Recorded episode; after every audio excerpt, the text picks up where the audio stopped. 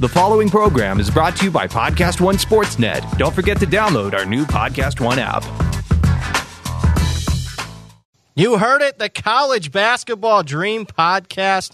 I think fifth edition already on the way here. For the first time ever, we have, at least as far as the College Basketball Dream Podcast goes, we have a double. That's right, double best bet from AJ Hoffman and myself, Brad Powers. AJ fresh off an easy win as far as best bets go. And speaking of best bets, let's do a you know a couple guys on Twitter said, "Hey, wh- where's the recap at that we had all season during the football season? Let's get a little game show recap to start this one off." Hi, I'm Brad Powers, and last week's best bet was not a good one for me. I had Kansas State on Saturday. They go down in flames at home against Iowa State. Not a good look from start to finish. Kansas State center Dean Wade gets hurt again in the second half.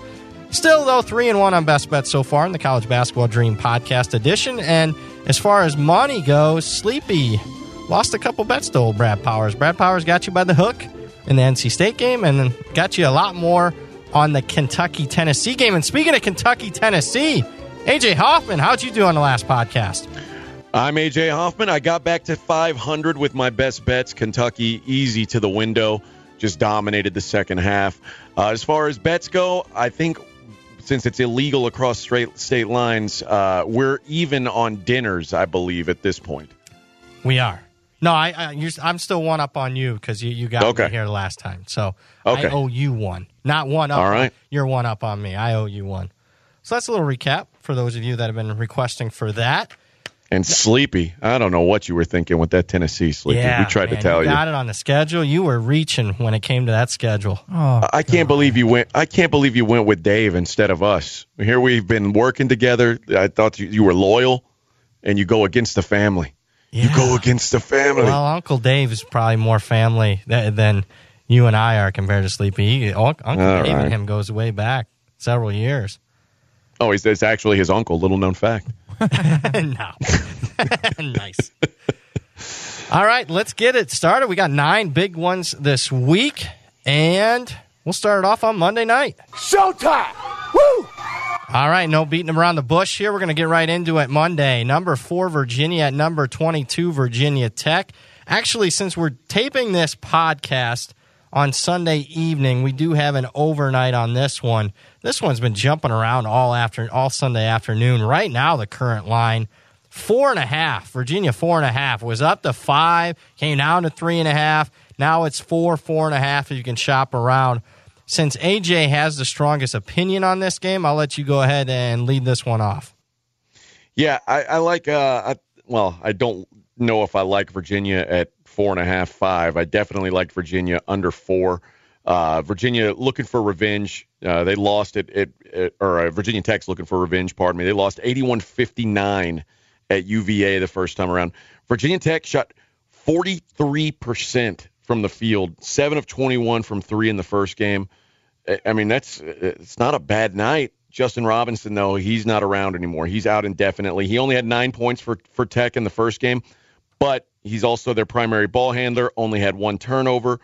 Uh, in, in the five games they've played without Robinson, scoring 10 less points per game than their season average. He's he's easily their best overall player. He's their second leading scorer, a, a great defensive player, and they need him desperately on defense against that UVA backcourt. Uh, Virginia Tech hasn't covered in a game since that 47-24 win against North Carolina State. Still probably the weirdest game that's been played all season long. Uh, Virginia seven and one on the road straight up and against the spread. Their only loss this season on the road by two points at Duke. Virginia Tech, meanwhile, two and four against the spread at home, one and three against the spread and straight up as an underdog this year. Uh, Virginia Tech only has one win over ACC opponents with a plus a, a 500 or better record in conference, and that's Syracuse. That's their only ACC win against a team that's over 500 in conference. I like Virginia at three and a half, four. I'd lean that way, four and a half, five. I think that's probably as far as I'd be willing to go. I might bet some pizza money on Virginia up to five. All right, that's AJ Hoffman. You can follow AJ on Twitter at AJ is the real. with a like on Virginia, like he just so eloquently said, depending on the line, three and a half, four, like Virginia, and four and a half, five more in the lean category. And again, as we're taping this, this line's been bouncing around all over the place uh, on Sunday afternoon and evening. Uh, four, three and a half, four and a half, right around four, we'll, we'll call it here. Before I go sleepy, do you got anything on this one?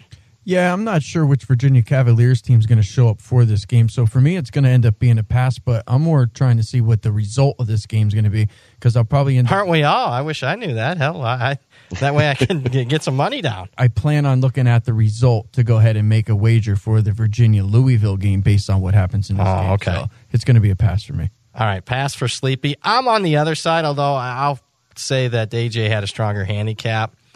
Here's why I'm leaning with Virginia, at, at, least at the current number four, four and a half on Virginia Tech, the, the home dog. Speaking of home dog, Virginia Tech the last three years is a home underdog, 13 and 1 against the number as a home underdog. You look at Virginia in that first matchup, shot 58.5% from the floor. I mean, that, that's by far the most Virginia Tech's allowed all season. So a little bit of an outlier performance there. Uh, Virginia's gotten a little pricey in the marketplace. They've only covered one of their last five games. The reason it's not a like for me, it's kind of what AJ got into a little bit about Virginia Tech key injury. Justin Robinson, he's one of their better players. 14 points per game, three and a half rebounds per game, five and a half assists per game. Since he's been out, Virginia Tech's only covered one game, and that would have been the NC State game. Since then, Virginia Tech hasn't covered. I will say this Virginia Tech has really gotten up against Virginia as of late.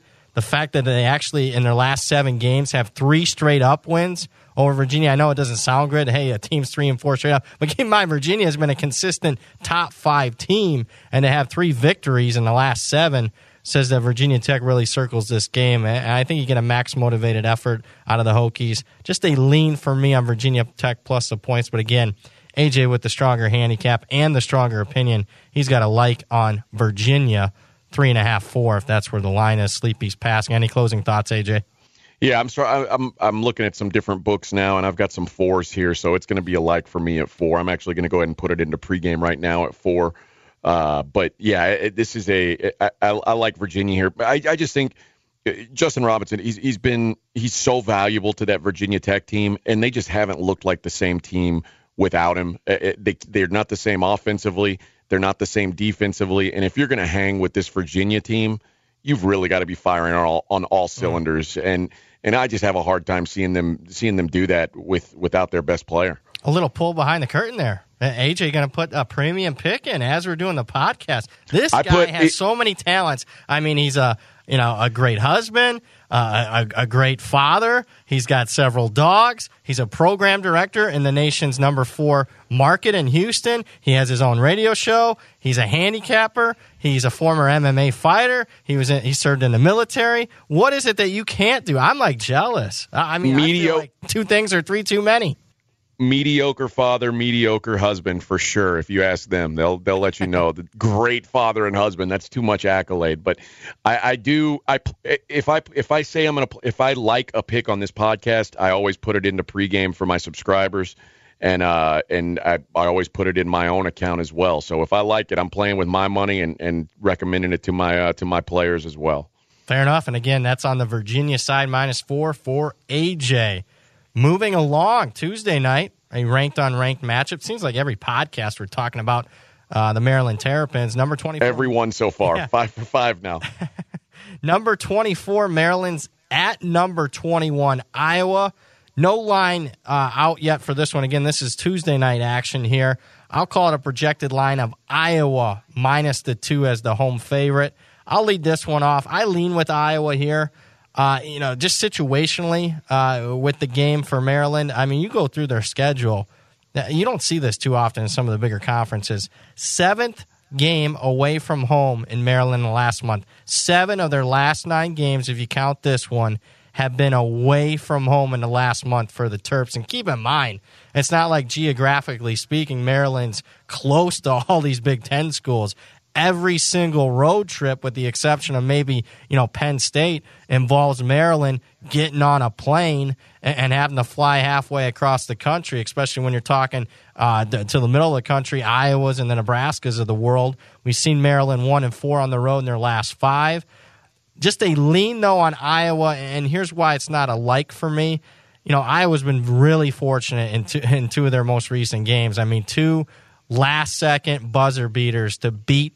Uh, you, you look at their the latest game against Rutgers on the road, and then a game against Northwestern last Sunday night. Again, both games for Iowa coming at the buzzer. Maybe that luck runs out. I don't think it goes here, but I think Iowa's being a little bit overvalued because of it, and that's why it's a lean only Iowa minus two. What say you, AJ?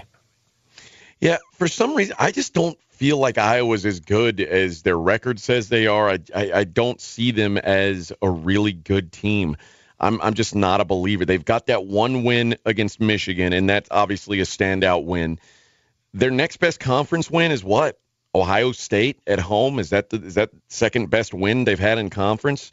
If so, I'm I'm not impressed. Maryland is more is the more battle tested team, uh, but they have struggled to win on the road against the upper half of the Big Ten. They've lost at Purdue, they lost at Michigan State, they lost at Wisconsin, they they lost at Michigan. So uh, the question is, does Iowa belong in that conversation of the top the top half of the Big Ten, or are they in the next tier with Minnesota, Ohio State, Nebraska? which are all they've all been double digit road wins for Maryland. So uh, Maryland's last three games, one of the stats that jumped out at me 44 and a half rebounds per game. Iowa's last three games, 29.7 rebounds per game. Mm-hmm. And Maryland's going to dominate most most teams on the boards, but Iowa in particular is going to struggle. It, it, nothing's going to come easy inside for for Tyler Cook, who is a, a great player but with, with what we've seen is Jalen Smith gives them now a third option behind Cowan and Fernando. And I, I, just think that, that Maryland has too many bodies, too many weapons right now. I, in getting points, I think I think I lean to Maryland plus two in this one. Iowa, eh, this is a, a big opportunity for them, and and eh, you know sometimes we we say, well, we'll wait and see what they do in this game before we make a, a firm decision on what we think of this team. I think this is sort of a prove it to me game for Iowa. So I lean Maryland until Iowa proves me wrong. Yeah, and looking over the schedule as far as home wins, you're right. Big Ten play, Michigan would probably be the best. They did beat Nebraska in Jan- early January. At that time, Nebraska was at least a lot better than what we've seen from the Huskers since that time. And you got to give Iowa a little bit of credit. Iowa State, at, you know, in non-conference at home is a pretty solid win over a Cyclones team that just took me to the woodshed in my Kansas State best bet pick on the last pod. Uh, yeah, I, I, agree with a lot what you said uh, as far as Maryland's advantages. And again, that's why it's a lean for me only on Iowa minus the two. AJ lean on Maryland plus the two. Now, Sleepy, you said Big Ten. You you can't bet it. You got anything here or no? I actually looked at this game and I kind of lean Iowa here. It's very. Oh, I'm in trouble now, AJ. No, no, no, no. You're in good shape here. okay. Obviously, Maryland will be you know back to back games, but this is something that I usually generally do in college basketball. When a team like Iowa gets away with a one point win, two point win, whatever buzzer beater, they won the last two games by a combined three points. They have to come into the next game focused, and luckily for them, they're at home. If it was on the road, I would say, you know what, I can't trust Iowa. But the fact that I think that they'll be focused, Maryland will be on back to back road games here. I would take a slight lean here towards Iowa. That's the only way I would go in that game. But you can't bet the Big Ten, though, right? Just a lean. A lean's not a bet, so I'm not betting it. I think we all I, lean. I don't I think any of us. no, I'm kidding, dude. I don't think any of us feel real strong about that game based on what based on the handicap no, in here. So it's, it's it's a lot of leany type things. I I mean I I think a lot of us don't trust Iowa, and I think rightfully so because Iowa's not a they're not a heritage program, and and you know they've been bet their record says they're good, but I I just don't know. Yeah, and to put it in perspective, I mean Iowa does have a gaudy record at, at twenty and five. I just think there's going to be other opportunities to, to go against this Iowa team down the stretch here because of that gaudy record. I'm just seeing where I have Iowa in my latest power uh, ratings, 29th. So I mean, Iowa's getting a lot of love in the top 25. Uh, and, and, again, I only have them 29th, even though they're 20 and five. So I'm right there for the most part with you guys. I just the overri- overriding factor for me is just Maryland with all these road trips, and again traveling halfway across the country uh, on a lot of them. Sooner or later, that wears you down. Again, split decision here. AJ lean Maryland, Iowa lean for me. Sleepy over the top with a lean on Iowa. I don't know if that's good news. If it was the Big West Conference, I'd be like, yeah, Sleepy's mm. with me on the Big West. But Big Ten, oh, I don't know, man. We've had no agreement yet. I don't think. No, we have not. All right, and, and another game uh, that we got on the board, Uncle Dave Essler coming in over the top on an additional Tuesday night game. Let's give a listen. A Tuesday night in the ACC, Florida State at Clemson. Look at Clemson. They've got two home losses this season one to Nebraska way back when, when Nebraska was actually playing well, the other one to Virginia. No shame in either one. They come into this game against FSU, loses of two straight, but only by a point at Miami and at Louisville, so they're not playing badly. This is also a revenge game from a nine point loss in a game they led at halftime in Tallahassee earlier this season. Clemson probably favored in five of their last six games, only be slight dogs at home to North Carolina. So, what does that mean? That means they can be a 20 win ACC team, tough to keep them out. Situationally, FSU's at North Carolina Saturday. If they blink a little bit, they're in trouble. Defensively, Clemson is number two in the ACC in defensive efficiency. You guys know I love my defense.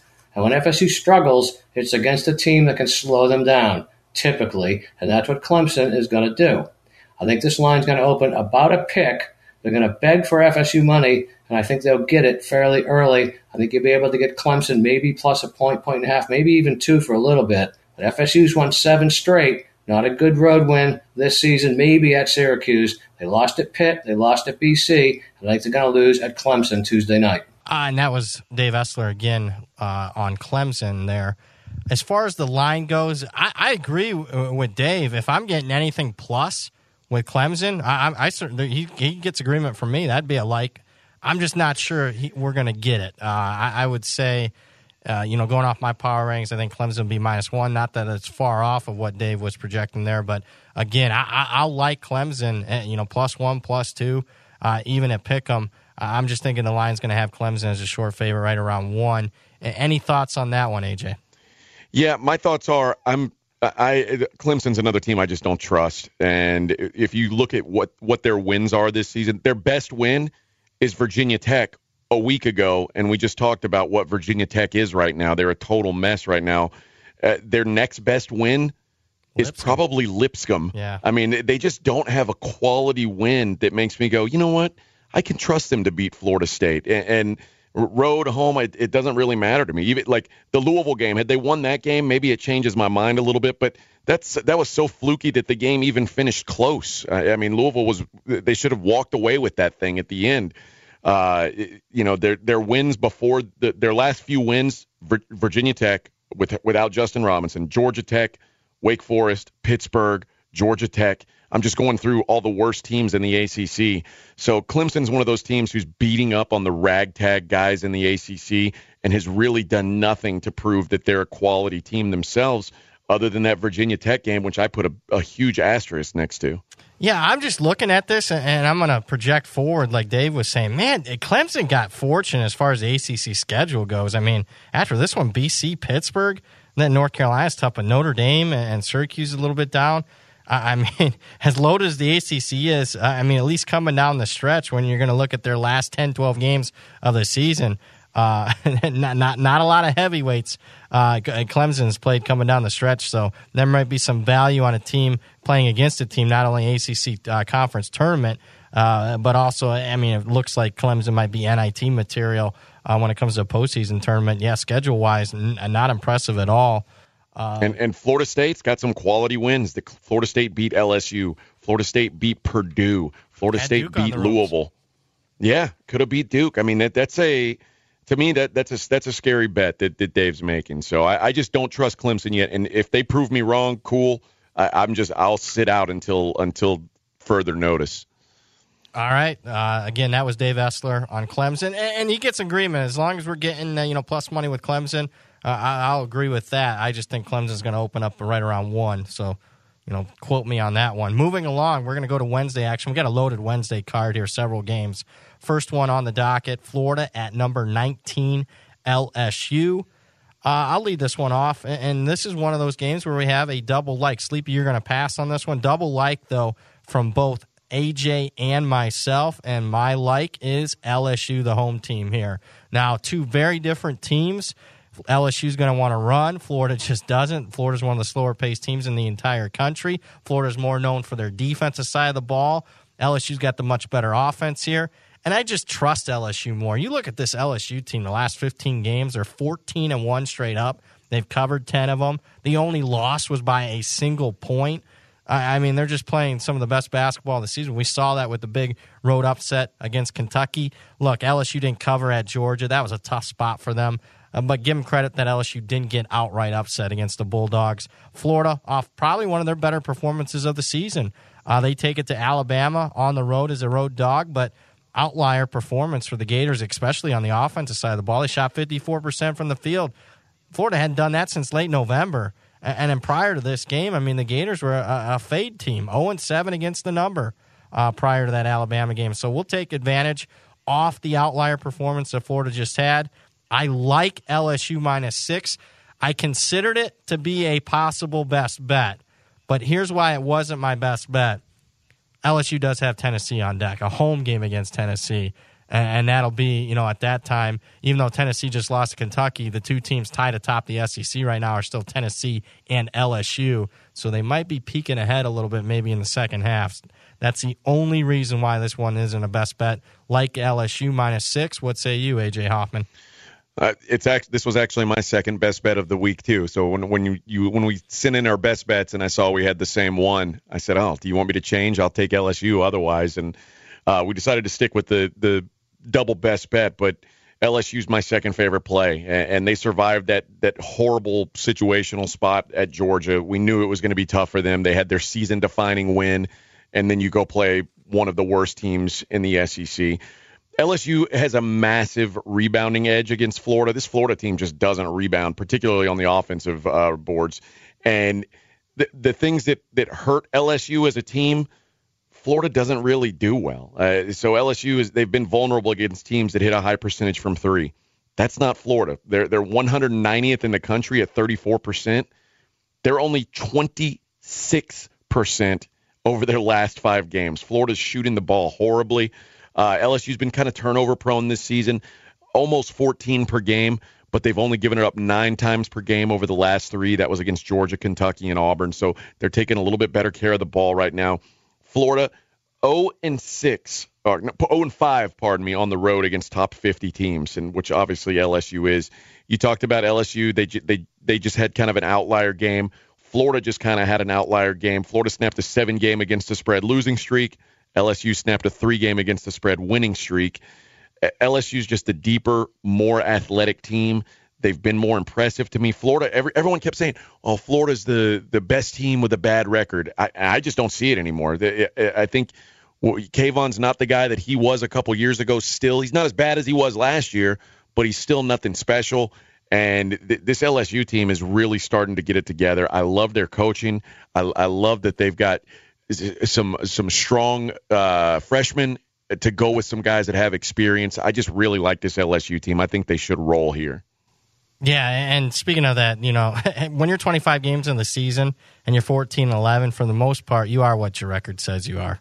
I mean, at some point, I mean, you got to come through with some of these games. And you saying Florida, and I get it from a power ratings aspect.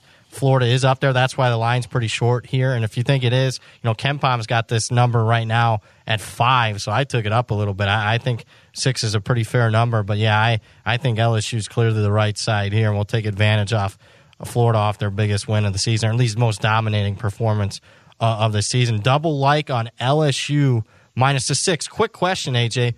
How how deep can you see this LSU team going? I mean, is this uh, a team? I mean, obviously, Sweet 16's on the table, but I, I, mean, is this a, a sleeper team to make a Final Four run? I mean, when you win in Lexington, uh, I mean, I think all bets are off as far as a team making a deep run. What, what do you think? I, am with you. I don't see why they couldn't. Uh, like I said, they're a well coached team. They've got incredible backcourt play. They've got some freshmen that are coming into their own right now. They've got some senior leadership in the front court. I, I think there's a lot to like about this team. And if I were looking for for dark horse Final Four teams, LSU's for sure on my list. Yeah, and I, obviously, guys, when we're talking dark horse, uh, a lot of it just pulling the, behind the curtain a little bit. I, I like to look at path when the actual brackets come out uh, of course, in March. A lot of it, I mean, path can be a lot, and right now I'm just seeing LSU sixty to one. Uh, if it was, you know, a little bit higher, I, I, think that would be a little bit attractive there. Again, double like LSU. Some, first game we actually agreed on so far. Here, Yeah. AJ. I don't think it's going to be the case in the next game. Moving along, number sixteen Louisville at Syracuse. I'll let you lead this one. Who do you like in this one? Well, I don't like anybody. I lean with, with Louisville. Uh, Syracuse has been they're pretty solid at home, 12 and 4 straight up, 9 and 7 against the spread. They've only played two top 25 KenPom teams at home this season. They lost by 18 to Florida State, lost by 12 to Buffalo. And the, the, the reason why I don't like Louisville is because they're struggling to close out games. I mean, they the, that game yesterday was just gross. They led by 7 with 17 seconds left and then held on to beat Clemson by a point. This was after the, the Florida State collapse and after the Duke collapse. Uh, Louisville six and two against the spread on the road, though. Um, Georgia Tech and Old Dominion, both outside the top 100, have won games at the Carrier Dome this season. Conversely, Louisville's got road wins at North Carolina and Seton Hall. I just think Louisville's a much better team here. And when you're talking about one point and a so-so home court advantage for Syracuse, I, I, I'll, I, lean with Louisville here. They've shot well in conference play. Louisville's top five guys in minutes played, all shooting 37% uh, or better from three point range. Obviously important when you go against that zone. You, they're going to have to shoot to win this game. But Louisville right now in a, in a nice groove uh, from behind the arc. So I'll lean with Louisville minus one. I'm on the other side. Lean though, lean only on Syracuse plus one. I my overriding factor here, and, I get it. I, mean Louisville, big offensive edge. Louisville's played the tougher schedule. Uh, Louisville, it was understandable they were kind of sleepy early against Clemson. Uh, only 19 points in the first half, but they rebound. Probably should have covered. Uh, obviously, a couple of threes late hurt that one, but I just worry from an energy aspect as far as Louisville here. Overtime against Florida State on the road. The Duke game that, that went to the wire, that, that just mentally was exhausting to blow a 23 point lead. Clemson, a, a game that was much closer than what it needed to be. Syracuse, meanwhile, has been off the last week. And I just think uh, this is a game that Syracuse, if they want to avoid all the bubble drama that they seem to be having each and every, you know, when it comes late February, March season after season here, uh, I think they need this win here. So I'll more than happy to take Syracuse again.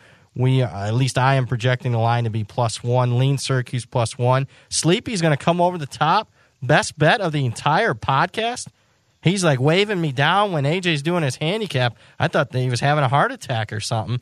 Best bet in this one. What say you, Sleepy? Yeah, I don't need or want any music for this one. Syracuse best bet for me here. I do like the Qs here. I wanted no part of Louisville last week. Obviously, we talked about that on the podcast. Orangeman had a nice break. They haven't played had a play since last Wednesday. Brad talked about Louisville's energy level, and I think that that's going to be a problem here, being that they just played yesterday, being Saturday. Louisville also has Virginia on deck, and I think that's the game that they care about more. I think this is just a very tough spot here for Louisville.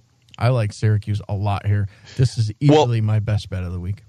Well, remember, you know, we're, we're recording this on Sunday night. This game's not until Wednesday night, so it's not like the game's tomorrow. It's I mean, it's normal rest for Louisville, or uh, for for. It's, but with you talk about what Louisville's got on deck. Remember what Syracuse has after this. Their next two games, Duke and North Carolina. So I I don't know. I, I situationally, I actually think a lot of things lean towards Louisville here because Duke, North Carolina, and Virginia, three of the last five games after this one for Syracuse, the three best teams in the ACC.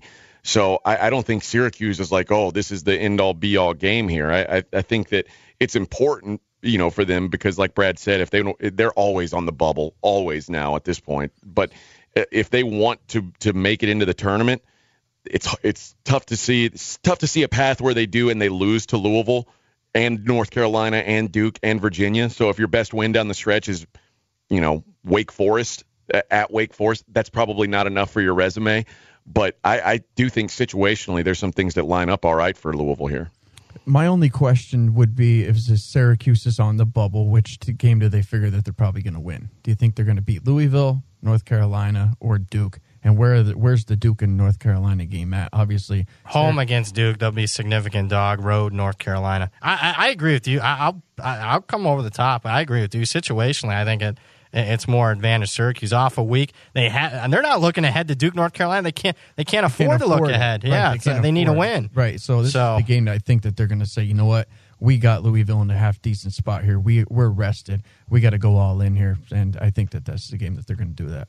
All right, All right. Best bet, Sleepy. coming. I mean, that's your first one on the podcast, right?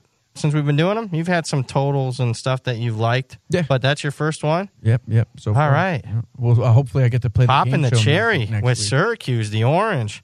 Whew. Yeah, I mean, I'll give you credit on that one. I, whew. I lean with you, buddy. Good luck. AJ's on the other side. Again, that was Syracuse and Louisville Wednesday night. Lean Syracuse for me. Best bet Syracuse. Sleepy. Lean Louisville. AJ Hoffman. Moving along, I teased this earlier in the podcast.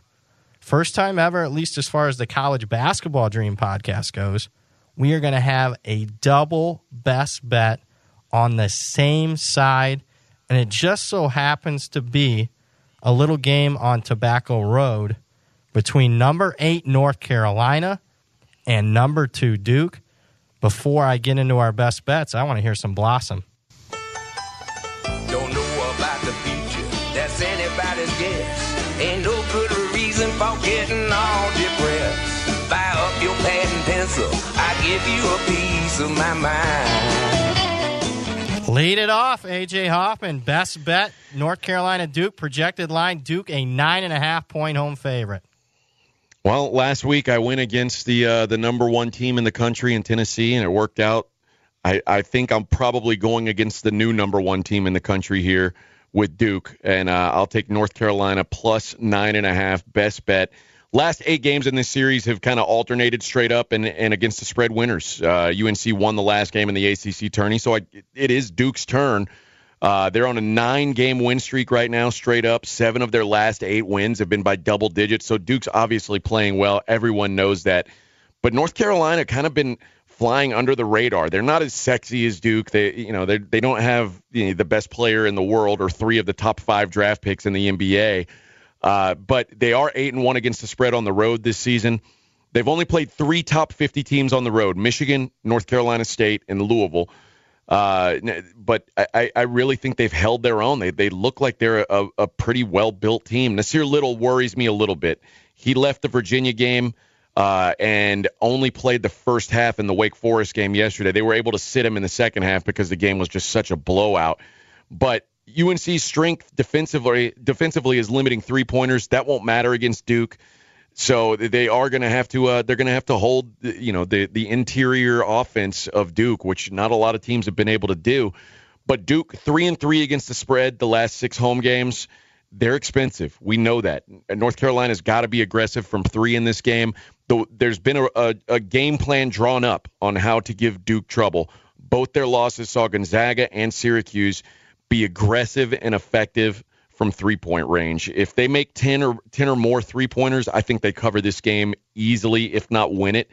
Uh, North Carolina is one of the only team Duke Duke will play that can match their tempo or or be faster than them. I think this is an up and down game. Uh, I think there's a lot of lead changes in this game, and I think at the end it's a really close, maybe a one-two possession game. Uh, so I'll I'll have to take the almost double digit points here with one of the five or six best teams in the country, in my opinion, in North Carolina. And uh, I'm full agreements for me. Best bet North Carolina plus the nine and a half for me. Uh, speaking of that line, if you think it's large, uh, a large underdog role for North Carolina, it'll be their biggest one in five years. And, and if you think nine and a half might sound too much, uh, KenPom has this eleven. I brought it down because I just think the market. I think we might get double digits. I think we might too. I, I just I'm going to play conservative here and say nine and a half. My buy price uh, is down to seven and a half. What, what, what is yours? Um, yeah, it's, seven and a half probably sounds about right, but I don't think that's going to be an issue. I, I think it's going to be. It, I, I would bet it doesn't go lower than nine, uh, and and I think it's probably more likely to finish ten and a half than it is nine. Yeah, and again, that to me screams that you're paying a premium on Duke. Sleepy, you know that well. You lost. You just lost by a hook with Duke. Yeah, I Paying that big number premium. against NC State. You're laying the premium with the Blue Devils now, especially now that they're going to be a number one attached to their name. Again, biggest underdog role for North Carolina Fibers. Before I get into some of my handicap, I think we need to appreciate how good this rivalry has been between these two and how close the rivalry's been.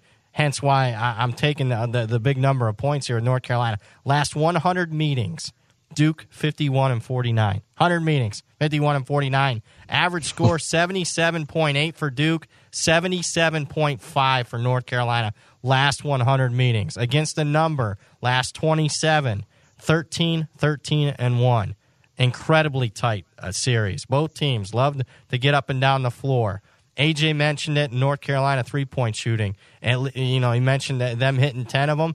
Well, it's possible. They're top 20 in the country when it comes to three point field goal percentage. They make about 39% of them as a team. Can't say the same for Duke. They had that big game against Virginia, uh, you know, about 10 days ago.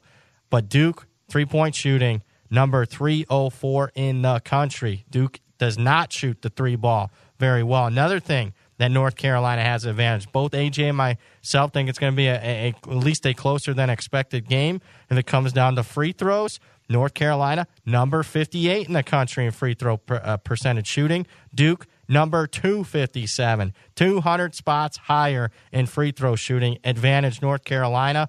And it's not like North Carolina had to break a sweat in their last game. Largest road win ever for the Tar, Heel, Tar Heels in ACC play. They won by 38 over Wake Forest. Best bet for me, projected line North Carolina plus nine and a half. I'm Brad Powers. AJ Hoffman, also best bet North Carolina plus nine and a half. Any closing thoughts? No, I this is I actually feel better about this one than I did last week, and and like I said, I really do think really? that we're going to get a better line than nine and a half. I, I think that I just I mean, listen, Duke is obviously great, but I mean, this is almost a disrespectful line in my opinion to North Carolina. Yeah, I mean, it's not like North Carolina's having a down year, like you mentioned. I mean, I'm I'll look at my power ratings now, and th- these I post each and every Friday. Again, you can catch my power ratings in the pregame.com forums each and every Friday. I post all 353 Division One teams. I got North Carolina seven, so it's not like they're chopped liver this year, and they've been playing some of their best ball. They had a slip up at home against Virginia. Virginia's just been a bad matchup for North Carolina uh, the last four or five years. That they just can't get over that Virginia hump. So uh, again, best bet. First time we've ever had it here on the, at least on the College Basketball Dream podcast. Double best bet. North Carolina Tar Heels plus the nine and a half buy price. Again, we don't think it's going to come down to this.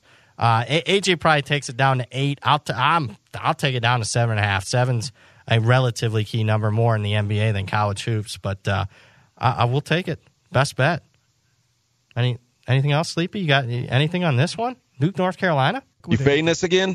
No, no, no. I like what Yeah. you said about uh, UN, about UNC actually having time to prepare, and I'm not sure that there's many teams in the nation that could actually have time to prepare with the athletes that UNC has. So I think they could actually prepare a game plan that their athletes could actually stop Duke uh, to some extent. So I would either be with you guys. I certainly wouldn't be against you because obviously Duke cost me, you know, losing by half a point. So I'm a little salty with them. So to that point, I, I mean, probably this year in particular, Duke beats half the teams on their schedule walking off the bus. Mm-hmm. n- Yeah. they don't beat North Carolina walking off the, the, the Ever. bus. No, so. Uh, yep, we'll take the big dog there. Uh, again, AJ Hoffman, you can follow him on Twitter at AJ is the real. You just heard Sleepy J. You can follow him on Twitter at Sleepy J underscore pregame. I'm merely Brad Powers on Twitter at Brad Powers seven. Moving along here, hot and heavy, still Wednesday action. We're going to go to the Pac 12. We have not talked Pac 12 basketball too much. Why? Rightfully so. Uh, we don't have a team. It's bad. It is bad basketball, but sometimes you can make some money on some bad basketball. And in this matchup, at least we have the best team in the Pac 12. Utah's at Washington. Projected line has Washington a 10 point home favorite. Looks like AJ's got the strongest opinion. I'll let him lead off the handicap. Who do you like in this one? Yeah, I like I like Utah uh, plus ten. I, I just feel like first of all in the in the Pac-12, I don't like any of these double-digit favorites because uh, it just feels Good like point. The, these teams are too bundled together, particularly in the upper half of the. I mean, don't get me wrong, Cal that that they're on a different level of bad. I, I mean, Cal's one of Cal was giving up or they gave up seven points at home to USC to a down USC team. Cal's historically bad. The rest of the conference though pretty close. And I, I, I think 10 points is a lot. Utah's 11 and 5 against the spread all time in this matchup. Uh, before the earlier matchup this year, Utah had won six straight and nine of the last 10. So Utah's got revenge here.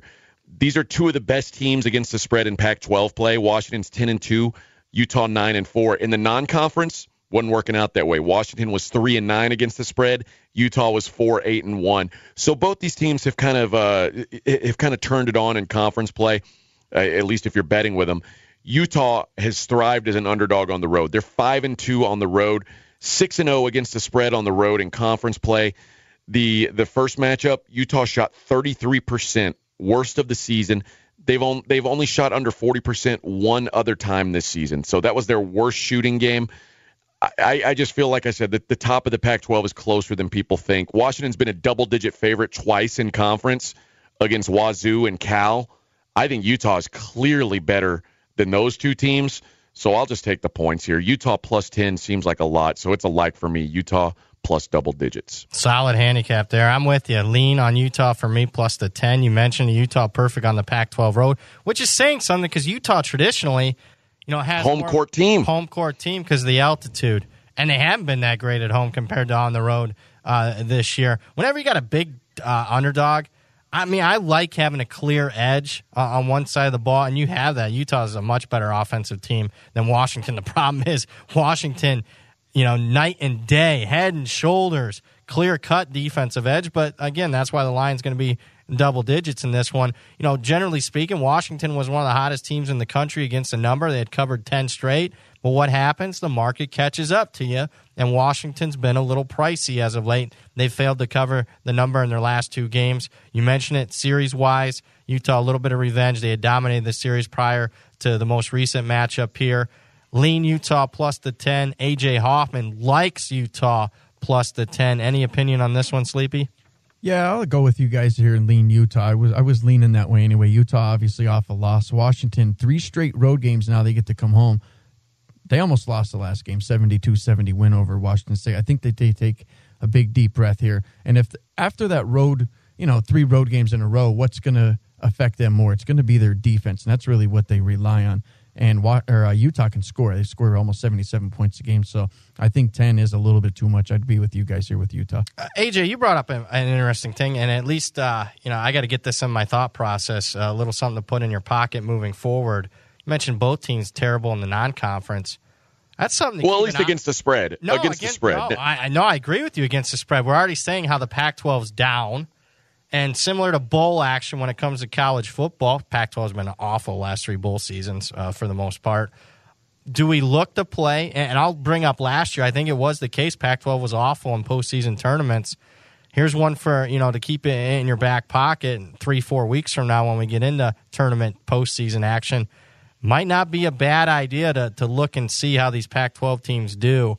Uh, because, you know, recent history, as far as at least these two teams, isn't good as far as non conference. The overall conference uh, had a terrible postseason last year and, and just results oriented. There is no dominant Pac 12 team this year. I'm wondering if we can make some money, just, you know, not blindly fading the conference, but certainly finding some, some value uh, in certain spots fading this conference. Because let's face it, far and away behind at this point. I, I mean, I can argue uh, because of the strength of Houston and Cincinnati. I mean, Pac-12 similar to the AAC when it comes to strength. I mean, right I, now, maybe. I wouldn't. I wouldn't argue against. I'd argue that the the Ohio Valley Conference.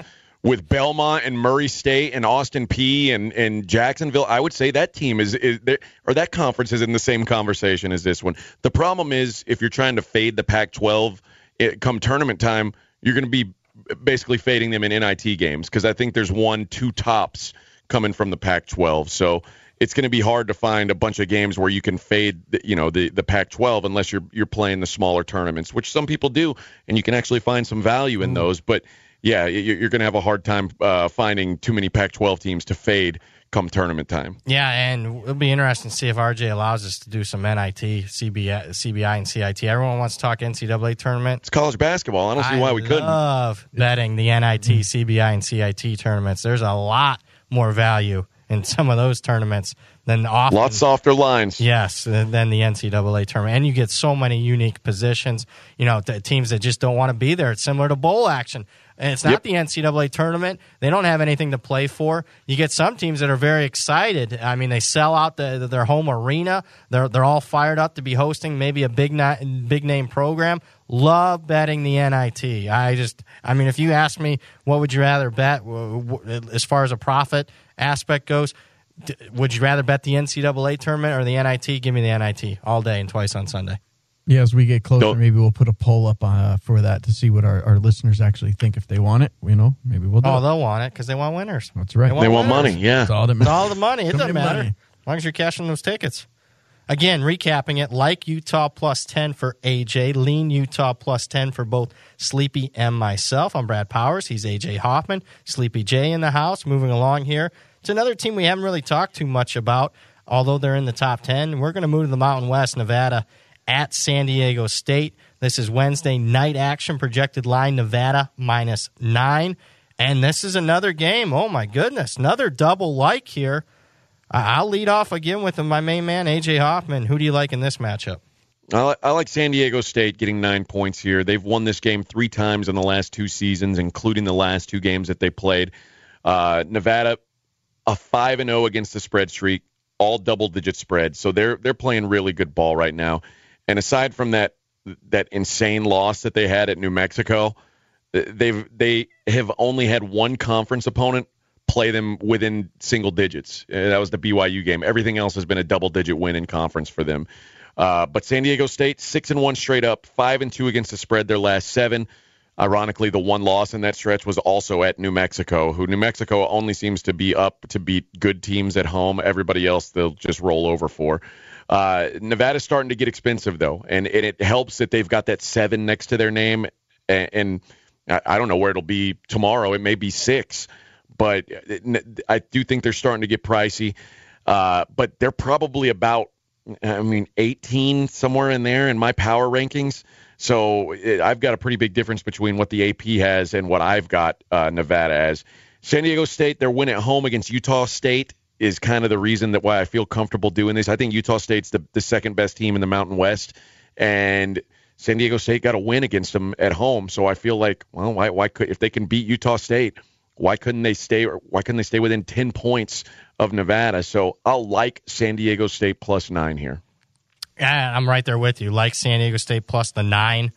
Uh, you mentioned Nevada's playing good ball. I mean, we, we got to mention here. And I'm probably a little higher on Nevada than most. In my power ratings, I got the Wolfpack top 10, number 10 in the country. Oh boy, And I still think there's value here because I, you know I think San Diego State is playing their by far their best ball this season. They won six of their last seven. They're seven and two against the number last nine. Uh, I like outlier lines, and this is one of them. My database only goes back at least in hoops twelve years, but not a single time has San Diego State been catching this kind of number at home. Largest home underdog role for San Diego State in at least at least twelve years, and I'm guessing it goes back even uh, a lot longer than that. Uh, looking at the matchup, you know, you- you're right, AJ. I think this is the time where Nevada's probably getting a little expensive, even though they've covered six straight. And again, San Diego State's not going to be overwhelmed by Nevada. Look, in in conference tournament action last year, and Nevada was a team that ended up beating and going to the Sweet 16. San Diego State took it to them. Not, I don't think they're overly intimidated here. So uh, I think you know when Nevada walks off the bus, we talked about it in the North Carolina Duke series.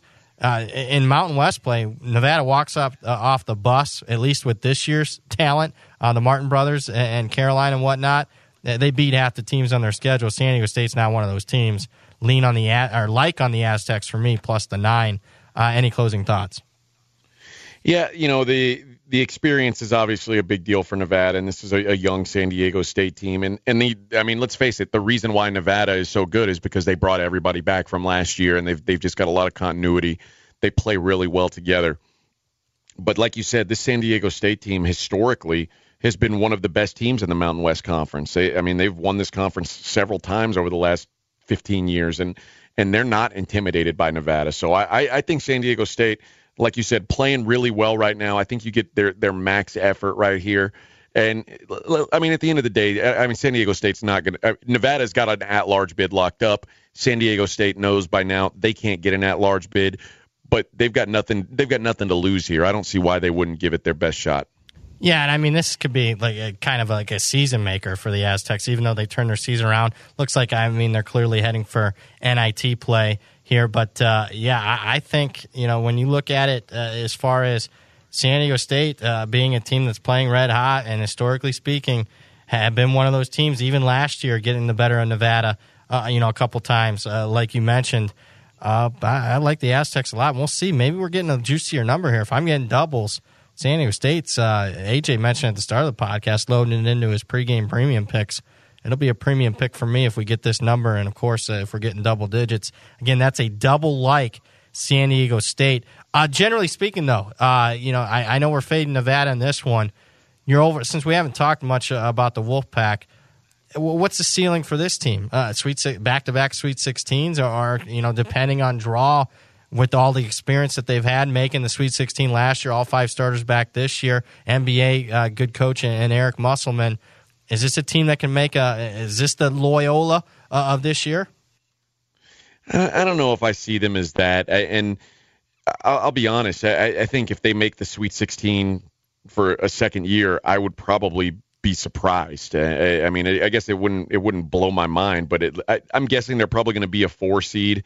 And then when you think about what the five seeds are going to look like, there's going to be Villanovas and Wisconsins and yeah. teams like that, and and Nevada just hasn't seen those types of teams. They've they've not gone up against those teams. So uh, until they kind of prove it to me, I, I'm a little hesitant on them. They they they their non-conference schedule, and I I think it's weird that Nevada is getting more respect than the University of Houston at this point because Houston beat LSU non-conference. You know, Nevada's best win non-conference is USC, Arizona State, I guess.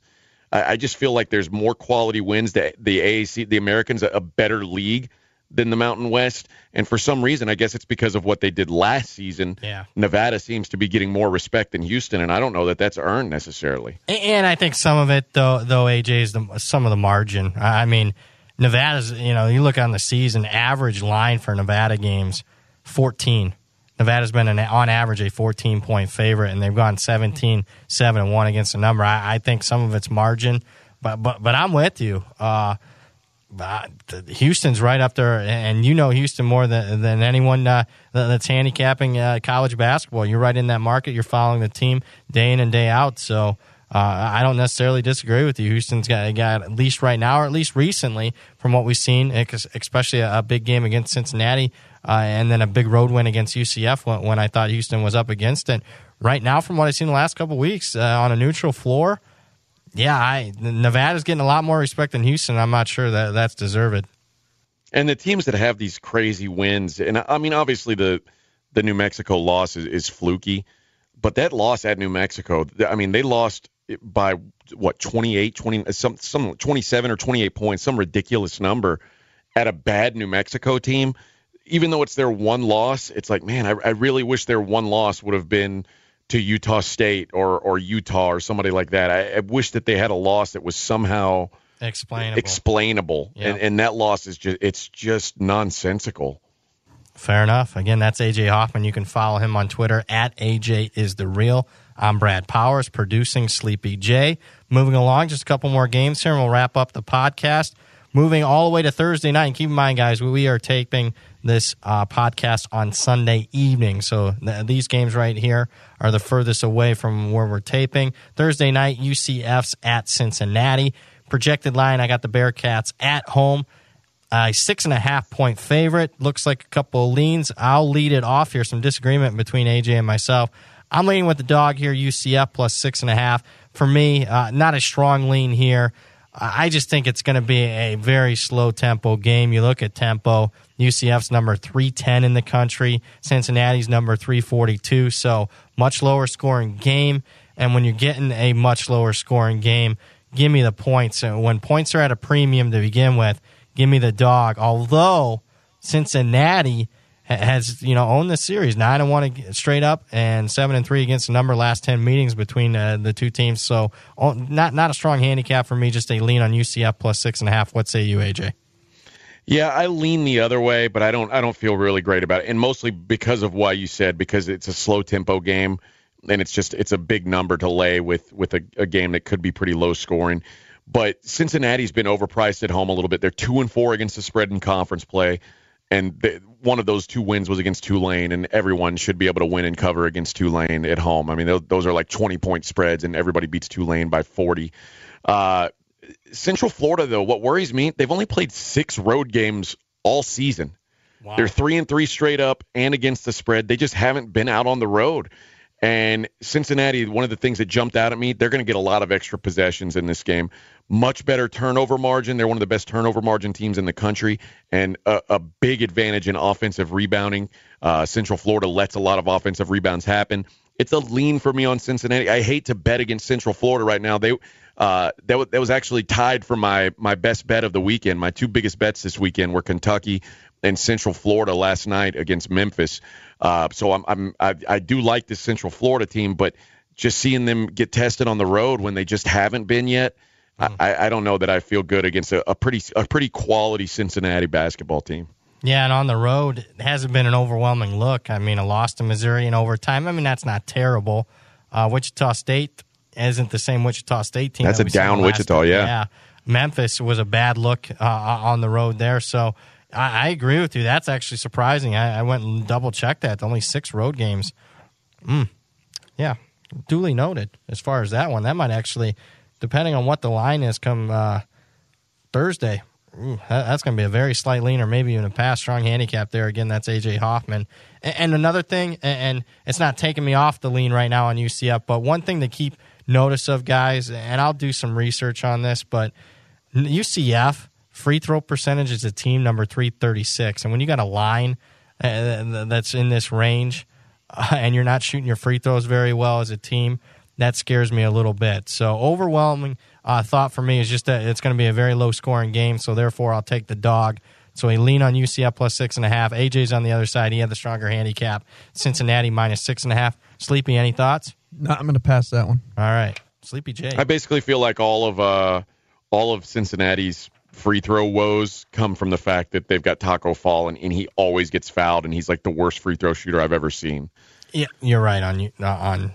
Uh, I mean, he Fall, it- yeah. he is a a giant. It, it- I feel like he should just be able to reach out and drop it in the basket, and he's he's just horrific shooting free throws. just me? And he's he's been there like five or six years. It feels like. well, he's I think he's a fifth year senior. I, I was I just pulled this up. His free throw percentage by year as a freshman, fifty six percent, sophomore forty six percent, uh, junior forty six percent, senior thirty four percent from the free throw line. Thirty four percent. You know, he's seven foot six. Typically, those guys don't shoot free throws well unless you're Yao Ming, but that's that's pretty horrific. so we got to come up with something. So hack a Shaq. So foul a fall, or is there Or, something uh, better with uh, taco? Something's better with How about- Taco. How about hack Hako a taco? Hako a taco. Yeah, I like that. Hako a taco. Yeah, I like that. Thirty four percent. Why wouldn't you foul this guy all the time? Every time. Oh, You think I haven't seen too many of those games, and I haven't seen that strategy always employed. Man, I would. Are you kidding me? Wow. Yeah, he's bad. All right, AJ, look at that. Do we have the in dreams?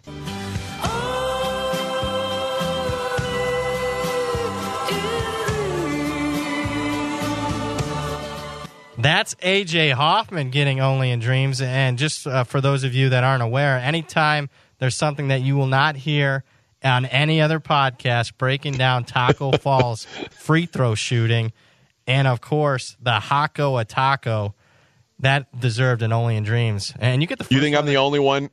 You think I'm the only one coming up with that number? Come on. I haven't heard it. There's a lot of guys, a lot of guys deep diving on Taco Fall. I'm sure. Yeah, I, I don't hear it on a day to day basis. I mean, this isn't the NFL. I, I you don't get deep dives on college hoops. That's why a lot of people true. are appreciating this college basketball dream podcast. One more game to go, guys. It is on Thursday night. Back to the Big Ten we go. We got the Michigan Wolverines, number six in the country, at a dangerous Minnesota team. Looks like I have the strongest opinion on this one. I like Minnesota. Plus, uh, we'll call it five and a half as the projected line. Minnesota played with Michigan in that first meeting, especially down the stretch, only losing by two. And Michigan hit a late shot at the practically the buzzer to win that game. I, you know, look, I, I was on the Michigan side uh, of things in our most recent podcast. They came through with a cover against Maryland, but it's very tough laying points with this Michigan offense right now. Again, I mentioned it on the last podcast. Only once has Michigan topped 70 points in their last nine games. And when, when I'm not getting anything on the offensive side of the ball, I, I don't want to be laying points on the road. And speaking on the road, Michigan hasn't been that great on the road. team, yeah, gaudy record overall, 23 and 3. But in their last five road games, Michigan, 2 and 3. They've lost three of their last five road games. Forget against the spread. We're talking straight up the Wolverines have lost. So they haven't been the same team away from home like they've been uh, at home. Minnesota at home, it's been pretty solid, 13 and 2 straight up. And one of my main factors here, who's on deck for the Wolverines? Michigan State at home. Yeah. Probably the biggest game of the season for Michigan. And again, this is a Thursday game. Michigan State game, I believe, is played on Sunday. So just a couple days in between there could be some look ahead. And I don't think you're giving total max effort here, especially you're up in the second half. I like Minnesota here plus five and a half. This is probably my if North Carolina is number one, LSU is two. Minnesota here would be my third play of the week plus the five and a half. What do you think, AJ? Yeah, I got a strong lean towards Minnesota. I, I actually thought you'd give me a little bit better number than five and a half. Uh, but I, I, think even at five and a half, it's it's a borderline like for me. It's a revenge. Obviously, the, the game at Michigan was actually really close, and Minnesota is kind of one of those underrated teams. How I was saying Iowa seems to me to be overrated. I think watching Minnesota, I feel like they're just as good, if not better, than Iowa, and nobody talks about Minnesota because they don't have a number in front of their name. Uh, but these are two slow tempo, low scoring teams. Um, Michigan's offense is improving, but it's still far from scary. And and you mentioned them being shaky away from home. They've already lost to Iowa and Penn State this month on the road. Yep. And this is a top ten team in the country eh, and it's a sandwich game between Maryland and Michigan State. It just seems like a really bad spot for Michigan. I'll, I'll lean Minnesota plus five and a half, and and if I get even if I get six, I, I'm I'm probably turning that into a play. Yeah, and uh, you know I think Michigan will be a very public play because it's going to seem like a very short number. Uh, oh yeah, and, and in the pregame.com, this is great. We haven't talked about this. The Game Center, uh, go in there. It's the only place in the world where you can get cash splits for free. And, and I am going to project it right now. Michigan's going to be one of the more public plays on Thursday because public's no going to see that name next to uh, that number next to Michigan. What they're only laying five and a half or so on the road against Minnesota. Gimme, gimme, gimme Michigan. I think that the bigger money is going to be on the opposite side. I like Minnesota, and I agree with you.